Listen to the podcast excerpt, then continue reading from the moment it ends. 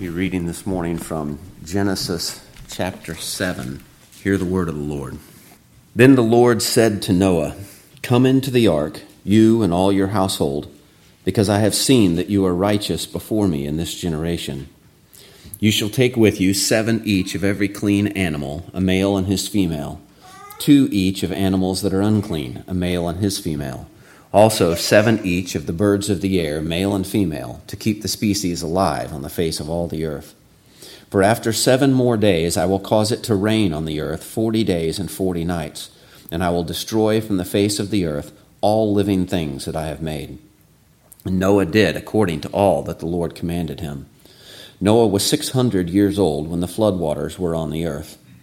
So Noah, with his sons, his wife, and his sons' wives, went into the ark because of the waters of the flood. Of clean animals, of animals that are unclean, of birds, and of everything that creeps on the earth, two by two they went into the ark to Noah, male and female, as God had commanded Noah. and it came to pass after seven days that the waters of the flood were on the earth. In the six hundredth year of Noah's life, in the second month, the seventeenth day of the month, on that day, all the fountains of the great deep were broken up and the windows of heaven were opened, and the rain was on the earth forty days and forty nights. On the very same day, Noah and Noah's sons, Shem, Ham, and Japheth, and Noah's wife, and the three wives of his sons with them, entered the ark. They and every beast after its kind, all cattle after their kind, every creeping thing that creeps on the earth after its kind, and every bird after its kind, every bird of every sort. And they went into the ark to Noah, two by two, of all flesh, in which is the breath of life. So those that entered, male and female of all flesh, went in as God had commanded him, and the Lord shut him in. Now the flood was on the earth forty days. The waters increased and lifted up the ark, and it rose high above the earth. The waters prevailed and greatly increased on the earth, and the ark moved about on the surface of the waters. And the waters prevailed exceedingly on the earth, and all the high hills under the whole heaven were covered. The waters prevailed fifteen cubits upward, and all and the mountains were covered. And all flesh died that moved on the earth, birds and cattle and beasts, and every creeping thing that creeps on the earth, and every man. And in who, all in whose nostrils was the breath of the Spirit of life, all that was on the dry land died. So he destroyed all living things which were on the face of the ground, both man and cattle, creeping thing and bird of the air they were destroyed from the earth. Only Noah and those who were with him in the ark remained alive, and the waters prevailed on the earth 150 days. Well, the grass withers, the flower fades, but the word of our God stands forever. You may be seated. Professor of Old Testament theology at Westminster Seminary I'm not even going to attempt to pronounce his name because I will get it incorrect. Ian, and then some Scottish thing that I cannot say correctly. But he says this The Lord waits so long in his graciousness that people think he cannot judge. But when he does come in judgment, it is so decisive that it seems as if he cannot show mercy. For this is not the sudden anger of an irritable temper, easily inflamed but equally easily pacified. This is deliberate, measured wrath, following a full investigation of the facts. There can be no last minute appeals or reprieves, for there is no higher court to whom appeal can be made, and no pertinent facts have been overlooked in reaching the verdict.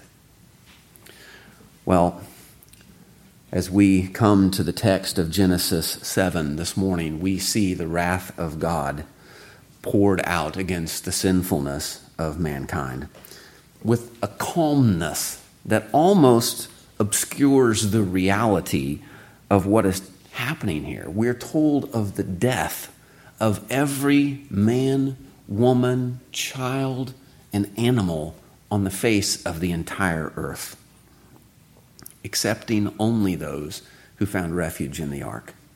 I mean, it's, it's a scene that for some reason we choose to paint on the wall of the nursery in the church. It's a scene of utter destruction, devastation, and death. It's a display of God's power and wrath that has only been surpassed once in the history of the world in the death of Christ, and which, for its physical destructiveness, will only be matched once at the end of time. But there is much more here in Genesis 7 in these 24 verses than just the wrath of God. Here we see the eternal plan of God at work. We, we see images and shadows of Christ throughout. And we see his saving grace shining brightly in the midst of the darkest storm in the history of the world. So let's take a look at the events of chapter 7 make note of some of the details that call our attention to themes in the text and see how these details are there, not to drive us to despair in the face of God's wrath, but rather to give us hope in His grace. The basic events of chapter 7 are, are pretty easy to grasp. Noah has completed construction of the ark, and so God tells him that the day of wrath is upon him and he is to take his family and the animals and enter the ark. He tells them again how many of which animals to take. And when they are all safely aboard, the flood comes. The deluge lasts for 40 days. The entire earth is covered with water so that everything dies. Only Noah and those who were with him in the ark remained alive, we're told in verse 23. And the floodwaters remain on the earth for 150 days. That's five months. Five months the earth is being washed and cleansed of the filth of man's sin. And then the chapter ends. So that, that's a basic summary of the events, but there are some very important details here, some of which we find in chapter 7, and some of which we're actually going to go back to chapter 6 uh, to pull out. But these details uh, call our attention to some important things. First, notice that God directs Noah concerning the animals. He instructs him to take them in pairs, male and female, so that they may repopulate the earth after the flood. Look at verses 2 and 3. You shall take with you seven each of every clean animal, a male and his female, two each of animals that are unclean, a male and his female also, seven each of the birds of the air, male and female. Why? To keep the species alive on the face of all the earth. So, even with the announcement of the great day of God's judgment and wrath, the destruction of all living things, there's still a note of hope. The world will once again teem with life when the judgment has ended. This is a principle that we see throughout the scriptures. God's discipline of his children is redemptive, it's aimed at their restoration. Even his judgment of the wicked is not the end of all things, but merely the purifying of all things so that things can be made new in a new creation. And in the end, this is the case, of course, when the creation will be purified by fire and a new heavens and a new earth established in sinless perfection. So, even in the face of impending judgment, we're given hope right here at the very beginning of the chapter. Notice also that God instructs Noah to bring only two each, a male and his female, of the unclean animals, but seven of the clean animals. Now, commentators disagree over whether what the exact number is. Uh, some suggest that this is three pairs and then one additional male to be used for sacrifice. Others say, no, it's seven pairs of male and female. Either way, what interests me is not the number, but the distinction between clean and unclean. In our familiarity with the rest of the scriptures, we don't question that distinction. But this is the first time it's mentioned in the text of Scripture. Nowhere have we been told up till now that there was such a distinction between clean and unclean animals, or which animals go in which category. But the text seems to indicate that Noah knew. Noah knew which animals were clean and which ones were unclean. We know from previous chapters that mankind were offering sacrifices, even Cain and Abel were offering sacrifices. So the fact that they are to bring more of the clean animals, the ones that are used for sacrifice, is a warning that this judgment that will cleanse the earth in the flood will not do away with the wickedness of man's heart. Noah carries that sinful nature with him. It is passed on to his offspring. There will be a continuing need for sacrifices even after the flood. But there is a sense of renewal happening here. We're told in chapter 2 that God brought the animals to Adam so that Adam could name them. It's in chapter 2, verse 19. But now, in verses 8 and 9, we read of clean animals, of animals that are unclean, of birds, and of everything that creeps on the earth. Two by two, they went into the ark to Noah, male and female, as God had commanded Noah. Noah did not have to travel all over the globe cataloging and gathering up all these animals. God brought them to him, just as he had with Adam, which shows that history really does repeat itself. Adam was the first man created in a state of righteousness. Noah is the only righteous man in his generation. God brought the animals to Adam to name them. God brings the animals to Noah to preserve them. Adam and his wife were told to be fruitful and to fill the earth. Noah and his family will be told to be fruitful and repopulate the earth. Adam sinned in a garden. Noah will sin in a vineyard. I'm getting ahead of myself, but you get the point. There are obvious points of connection between Adam and Noah. There's a new creation happening, a reset. But notice also the duration of this judgment that is coming upon the world. We're told in verse 4 For after seven more days I will cause it to rain on the earth 40 days and 40 nights, and I will destroy from the face of the earth all living things that I have made. This is then again repeated in verse 12. And the rain was on the earth 40 days and 40 nights. And in verse 17, now the flood was on the earth 40 days. The waters increased and lifted up the ark, and it rose high above the earth. And we've seen how important it is when we see repetition in the scriptural narrative.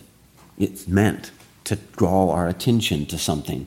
First, it tells us that the judgment of God was not poured out in an impassioned fit of rage all at once, but it was, as the quote I shared at the beginning, measured. It was predetermined wrath. Just like he didn't have to take six days to create, God didn't have to take 40 days to flood the earth. He could have done it in a day, he could have done it in an hour. He could have done it in 80 days. He chose to do it in 40 days. His measured wrath was poured out over the course of these 40 days. Consider what this must have been like for those outside the ark. Noah had preached to them for 120 years of coming judgment. God had told him there would be a flood. I'm sure he mentioned that in his preaching. They had not listened, they had ignored his warnings. Jesus tells us in Luke that they ate, they drank, they married wives, they were given in marriage until the day that Noah entered the ark and the flood came and destroyed them all. They ignored the warnings. They, they went about life as usual.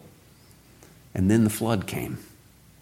And, and how it came in verse 11 in the 600th year of Noah's life, in the second month, the 17th day of the month, on that day, all the fountains of the great deep were broken up, and the windows of heaven were opened. First, the fountains of the great deep are, are broken up. If you'll remember, on the third day of creation, God gathered the waters together into the seas and brought forth the dry land. And it seems that he, at that point, restrained the waters that they would not cover the dry land. But now, those restraining seals have been broken, and the water gushes forth in a destructive torrent. And then something else happens, something which is commonplace to us but must have been frightening to them, it began to rain. Water falls from the sky for the first time in their lives. Can you picture the chaos, the confusion, and the panic that this must have caused? And note that the flood took 40 days to reach its full height. That means that the low valleys began to fill with water first. I'm sure people moved to higher ground as they do during a flood. But the rain kept coming. The water kept rising higher and higher. And they kept moving to higher ground. Some were swept away in the flood children, elderly, all of them dying in the surging floodwaters, unlike anything they had ever seen or imagined. The giants and the mighty men that we read about last week couldn't save them. They couldn't stop the floodwaters. And they weren't alone. You imagine them looking for higher ground, looking for safety and refuge, the earth is full of animals that would instinctively do the same thing.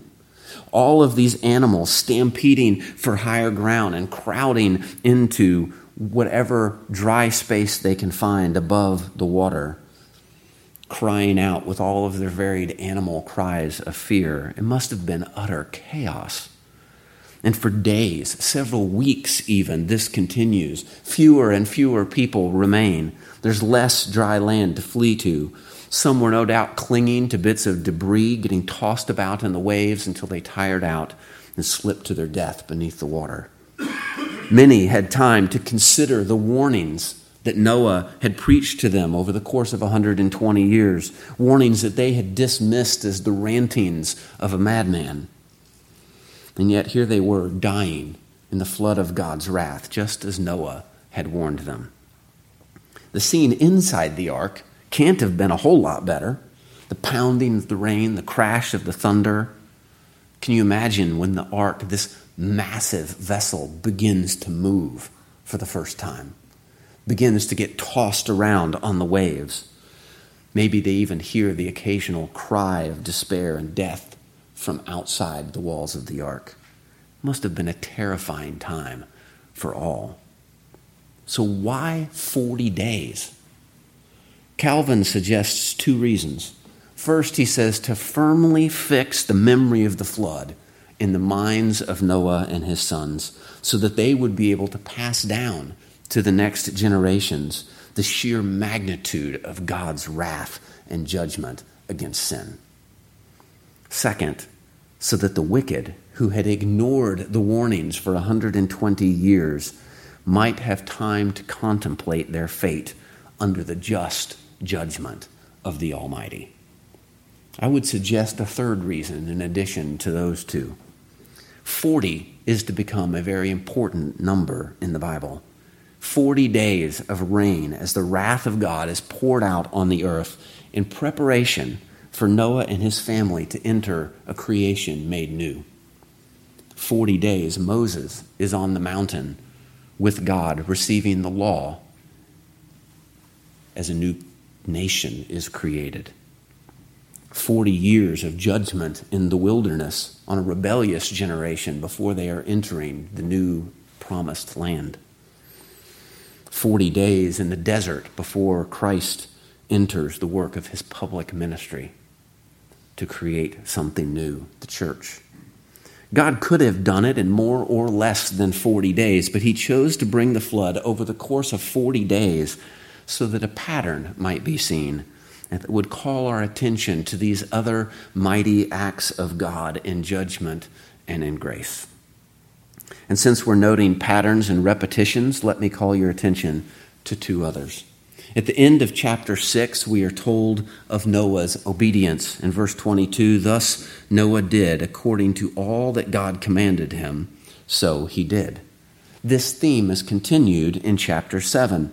In verse 6, we read Noah was 600 years old, not verse 6, verse 5, and Noah did according to all that the Lord commanded him. Then in verse 9, two by two they went into the ark to Noah, male and female, as God had commanded Noah. And then in verse 16, so those that entered, male and female of all flesh, went in as God had commanded him, and the Lord shut him in. Well, clearly, there is something we are intended to see. This is repeated four times God's commandment. What we are to see here is that salvation from the flood of God's wrath is found in obedience. Only those who obeyed God were saved from the flood. We're told in the New Testament that the coming day of judgment at the end of the age will be the same. In 2 Thessalonians chapter 1 verses 7 and 8 it says when the Lord Jesus is revealed from heaven with his mighty angels in flaming fire taking vengeance on those who do not know God and on those who do not obey the gospel of our Lord Jesus Christ. So then this raises the question, what does it mean to obey the gospel? Well, it means to repent and believe in Jesus Christ, the only Son of God, the one who obeyed the law of God perfectly on our behalf. So we are saved through obedience, the obedience of Christ, believed on in obedience to the gospel. And apart from faith in Christ, God's judgment is as unavoidable as the great flood. We read in chapter 7 again four times that the waters prevailed. In verse 18, the waters prevailed and greatly increased on the earth, and the ark moved about on the surface of the waters. Verse 19, and the waters prevailed exceedingly on the earth, and all the high hills under the whole heaven were covered. Verse 20, and the waters prevailed 15 cubits upward, and the mountains were covered. And then in verse 24, and the waters prevailed on the earth 150 days. There is no escape from the flood of God's wrath except in the shelter and safety of the ark. So let's talk about the ark. What an amazing work of God's grace in its design and in its purpose, and also in how it foreshadows our salvation in Christ. First of all, note this is a big boat. Now, people disagree over exactly which cubit was used the Hebrew cubit, the Egyptian cubit any way you look at it, this is a massive ship. At least half the width of a football field and one and a half times the length of a football field. 75 feet wide by 450 feet long at a minimum. Three stories high, 45 feet tall. It only had to contain eight people, right? Why so big? Well, because it also had to house roughly 50,000 animals. No fish are included, obviously, just land animals and birds. Scientists tell us there are around 200,000 species of land animals and birds on the planet.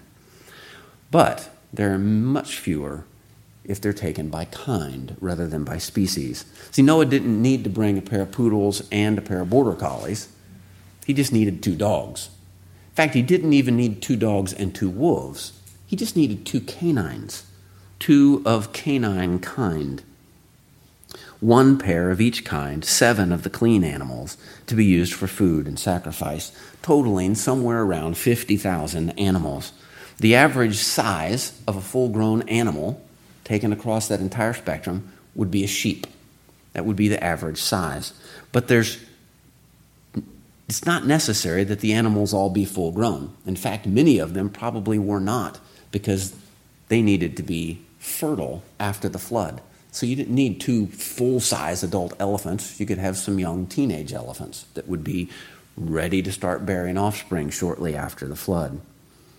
But still, this is a lot of animals packed into a big boat. A boat whose details that we see in chapter 6 and 7 clearly direct our thoughts to salvation. Again, we deal with types and shadows, and the reality is Christ.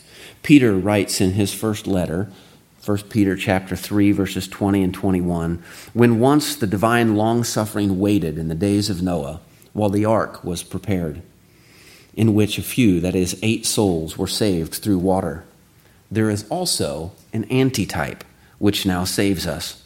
Baptism, not the removal of the filth of the flesh, but the answer of a good conscience towards God through the resurrection of Jesus Christ. So Peter says that the ark, the salvation of Noah and his family and the animals in the ark, is a type, and that there is an antitype. Don't make the mistake of thinking that he said baptism was the antitype. It's not water baptism that is the antitype, but baptism or immersion into Christ that is the greater reality. John Calvin comments We must notice what follows by the resurrection of Jesus Christ. By these words, he teaches us that we are not to cleave to the element of water, and that what is thereby typified flows from Christ alone and is to be sought from him. Matthew Henry makes it even clearer, saying Noah's salvation in the ark upon the water prefigured the salvation of all good Christians in the church by baptism. That temporal salvation by the ark was a type, the antitype whereunto is the eternal salvation of believers by baptism to prevent mistakes about which the apostle declares what he means by saving baptism. Not the outward ceremony of washing with water, which in itself does no more than put away the filth of the flesh, but it is the baptism wherein there is a faithful answer. Excuse me. Or restipulation of a resolved good conscience, engaged to believe in and to be entirely devoted to God the Father, Son, and Holy Ghost. Noah's salvation from the flood of God's wrath in the ark was a type meant to point us to our salvation in Christ. So let us consider seven ways in which the ark points us to our salvation in Christ. First, the salvation was planned before the beginning. Notice that God gave Noah the command to build the ark 120 years before the rain came. He started in chapter 6. Well, how gracious of God. He planned the salvation before there was a need for it. He planned ahead to meet that need before Noah even knew there was a need. God's plan of salvation for us is the same. Just as he chose us in him before the foundation of the world, that we should be holy and without blame before him in love. Ephesians 1 4. Revelation 13, verse 8, tells us that Christ was slain from the foundation of the world. Our salvation was willed, planned, and decreed by God before the first day of creation, long before Adam sinned, long before we needed a Savior. It was already God's plan. Just like the ark was planned and the command given to Noah long before the rain fell. Second, the ark was God's design. Note that Noah was given instructions to build the ark, and God didn't just say to him, Noah, build a boat. He actually gave him a design. He wasn't left to figure it out on his own. In chapter 6, verse 14, God told Noah, Make yourself an ark of gopher wood. Make rooms in the ark and cover it inside and outside with pitch. And this is how you shall make it. The length of the ark shall be 300 cubits, and its width 50 cubits, and its height 30 cubits. You shall make a window for the ark. You shall finish it to a cubit from above, and set the door of the ark in its side. You shall make it with lower, second, and third decks. God gave him exact dimensions, instructions. Noah didn't come up with the idea for the ark, he didn't come up with the dimensions, he didn't come up with the floor plan. It was all God's plan of salvation. The same is true of our salvation in Christ. 2 Corinthians 4 6 says, For it is the God who commanded light to shine out of darkness who has shone in our hearts to give the light of the knowledge of the glory of God in the face of Jesus Christ.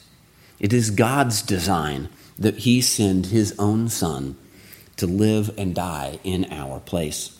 We didn't come up with that, God did. It's God's design that we be saved by faith in Christ and in His work and not by our own efforts. Peter preaches in Acts 2 Men of Israel, hear these words. Jesus of Nazareth, a man attested by God to you by miracles, wonders, and signs, which God did through him in your midst, as you yourselves also know, him being delivered by the predetermined purpose and foreknowledge of God, you have taken by lawless hands and have crucified and put to death, whom God raised up, having loosed the pains of death, because it was not possible that he should be held by it. The predetermined purpose and foreknowledge of God. The cross was God's design. It wasn't the Romans' idea. It wasn't the Jews' idea. The work of Christ was planned long before the incarnation. 1 Corinthians 15, Paul writes, For I delivered to you, first of all, that which I also received, that Christ died for our sins according to the Scriptures, and that he was buried, and that he rose again the third day according to the Scriptures. Saints, your salvation was the design and plan of God before he even began the work of creation. Long before you were conceived or drew your first breath, God had decreed your salvation. That should be a great comfort to you in the midst of the storms of life to know that your salvation is not an afterthought. It's not God's reaction to what went wrong. This was God's eternal decree to save you in Christ. Note, number three, that there is one way of salvation. Only those who are in the ark are saved. There's no other way to be saved from the flood but in the ark. And there is only one way to get in that ark. It had one door. One door. In chapter 6, verse 16, you shall make a window for the ark. You shall finish it to a cubit from above and set the door of the ark in its side.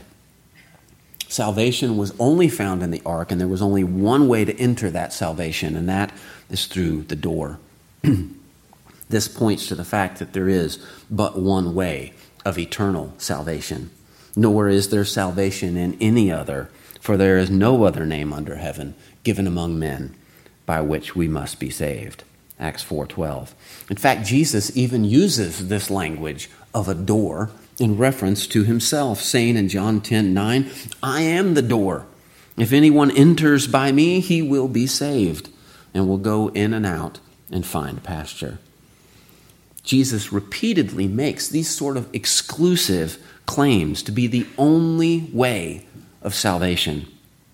John 14:6 Jesus said to him, I am the way, the truth, and the life. No one comes to the Father except through me.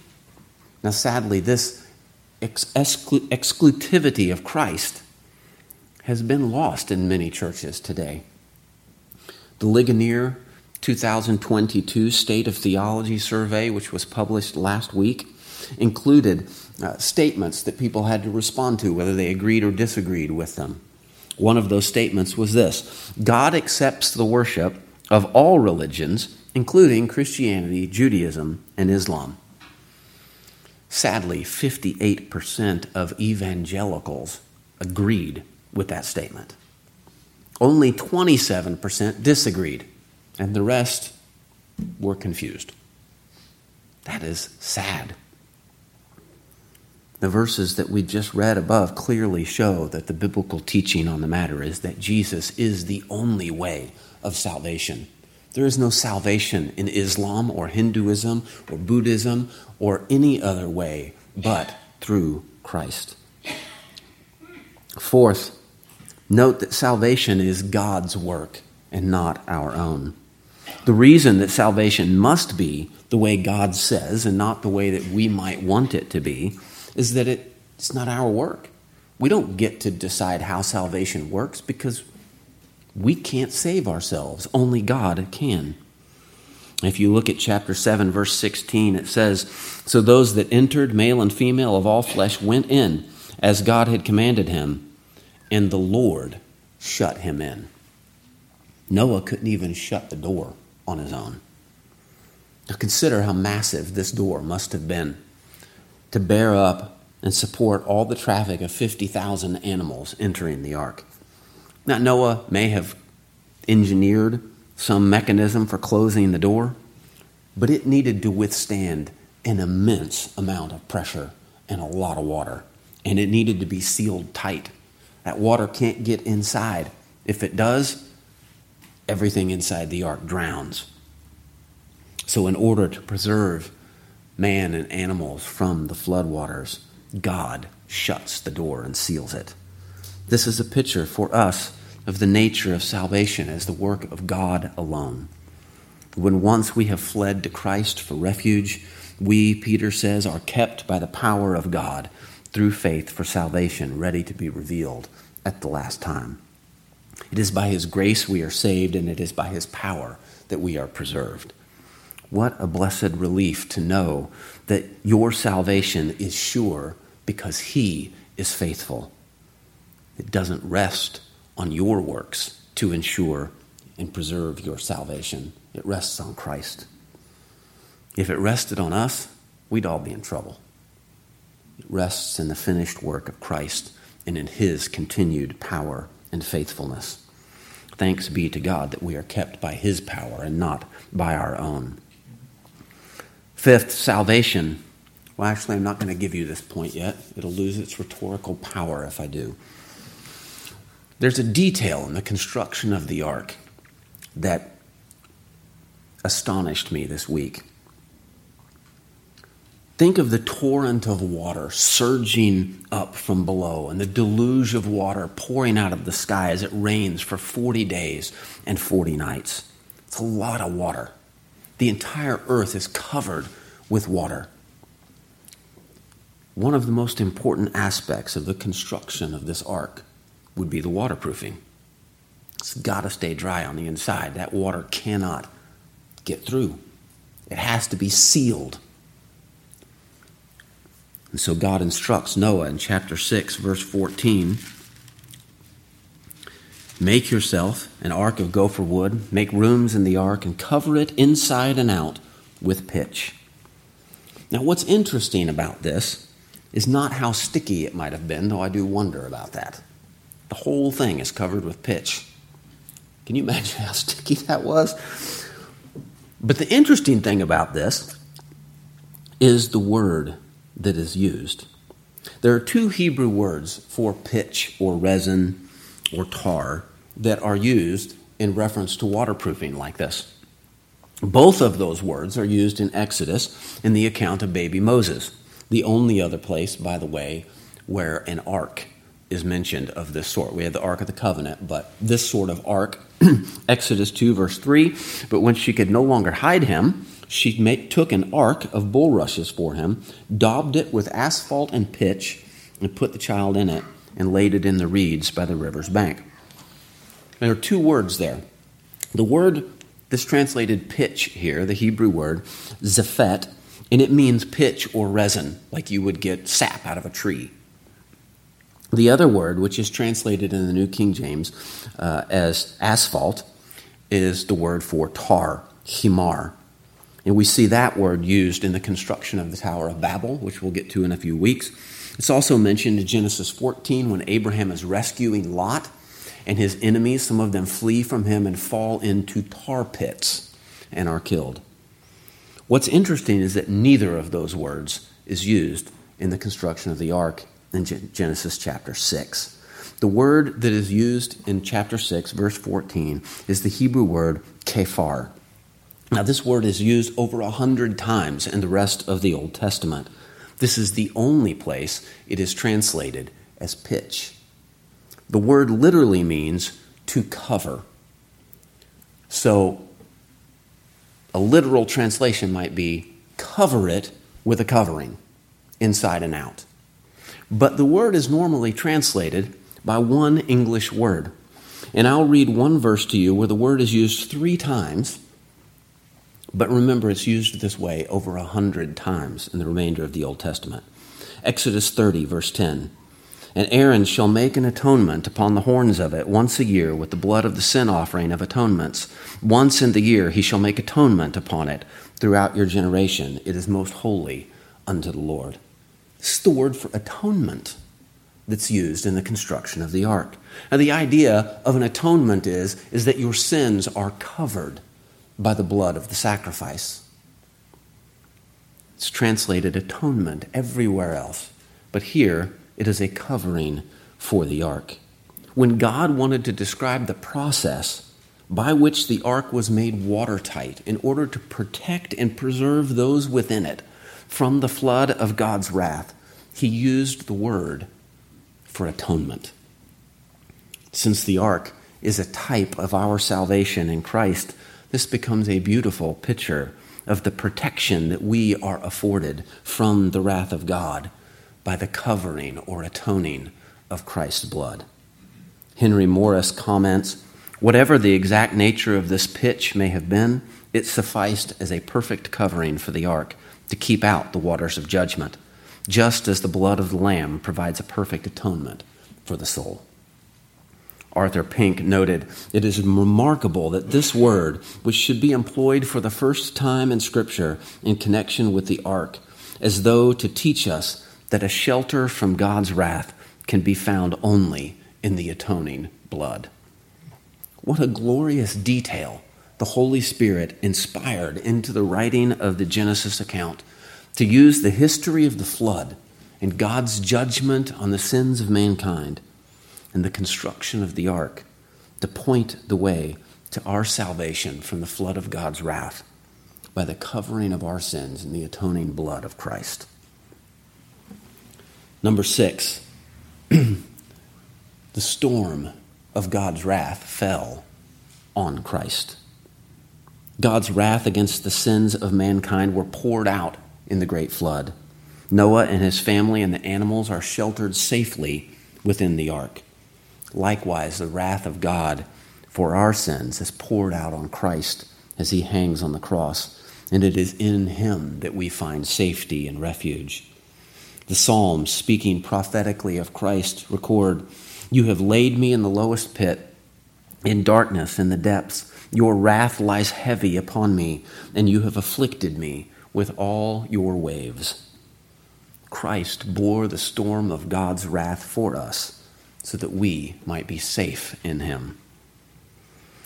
And then the final point of correspondence between the ark and our salvation in Christ is found in the very first verse of our text. Then the Lord said to Noah, Come into the ark, you and all your household, because I have seen that you are righteous before me in this generation. Now, the point is not Noah's righteousness. Noah is righteous, we said last week, because of the grace of God. There's a distinction between Noah and the rest of the world around him. But the point of correspondence here is that God commanded Noah to build an ark. He instructed him on how it should be built, which animals and how many to take into it. But when the day of wrath came, the day when God would unleash the deluge upon the earth to kill all living things, the day in which those wicked men who had ignored the preaching of Noah for long, long years would finally come face to face with the wrath of God. When that day came, God did not say to Noah, Noah, go into the ark. You'll be safe in there while I destroy everything out here. It's not what he said. He said, Come into the ark. Come. It's a gracious invitation to communion with God Himself. Safety from the wrath of God is not found in departing from God, as the wicked would do, but rather safety from the wrath of God is found in getting as close to the love of God as possible. And that only happens because God graciously invites us into His love. Jesus says in Matthew 11 28, Come to me, all you who labor and are heavy laden, and I will give you rest. And what precious promises are given regarding our coming to Christ. All that the Father gives me will come to me, and the one who comes to me I will by no means cast out. Our salvation is all by the grace of God. And we have this assurance that if the Father has given us to the Son, we will come by His design. And when we come to the Son, we will be welcomed and not cast outside to face the flood of God's wrath alone. The ark was God's plan, it was God's design, God's command, and it was God's grace to Noah. The cross of Christ was God's plan, it was God's design, God's command, and it is the, the supreme display both of God's wrath towards the sins of men, but also his grace to sinners. Salvation from the flood of God's wrath is found only in the grace of God Himself. So come and welcome to Jesus Christ. Let's pray.